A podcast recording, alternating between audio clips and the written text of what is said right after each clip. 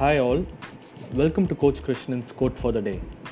I'm Deepak, and today I have with me a quote that talks about how to succeed in relationships. The principle that we are going to look at in this quote connected with me instantly, and let's take a look at it. People first take the easier path in life and later get the wisdom that it is the difficult path that leads to success.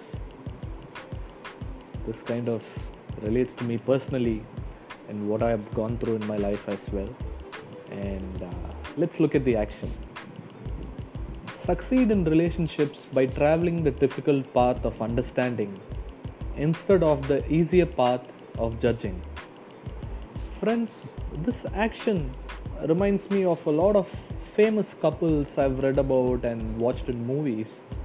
For instance, it reminds me of the movie The Theory of Everything, a movie about the life of physicist uh, Stephen Hawking and Jane Hawking, his ex wife. Most of you would know that the scientist suffered by motor neuron disease, a disease due to which he was unable to move, swallow, and was in wheelchair for years. Jane confesses her love for him after knowing about his condition and travels the difficult path with him, understanding his love for her and his talent.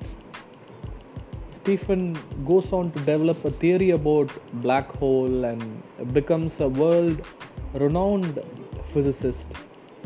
And in the climax, uh, if I remember right, Stephen takes Jane with him to receive an honorary award from Queen Elizabeth, and they share a happy day together with their children. And he says, Look what we made. And I think we can all add few words to that sentence now and say, Look what we can make if we travel through the difficult path of understanding. So, friends, which path do you want to choose? The difficult path of understanding or the easier path of judging? Think about it. I hope you enjoyed this podcast.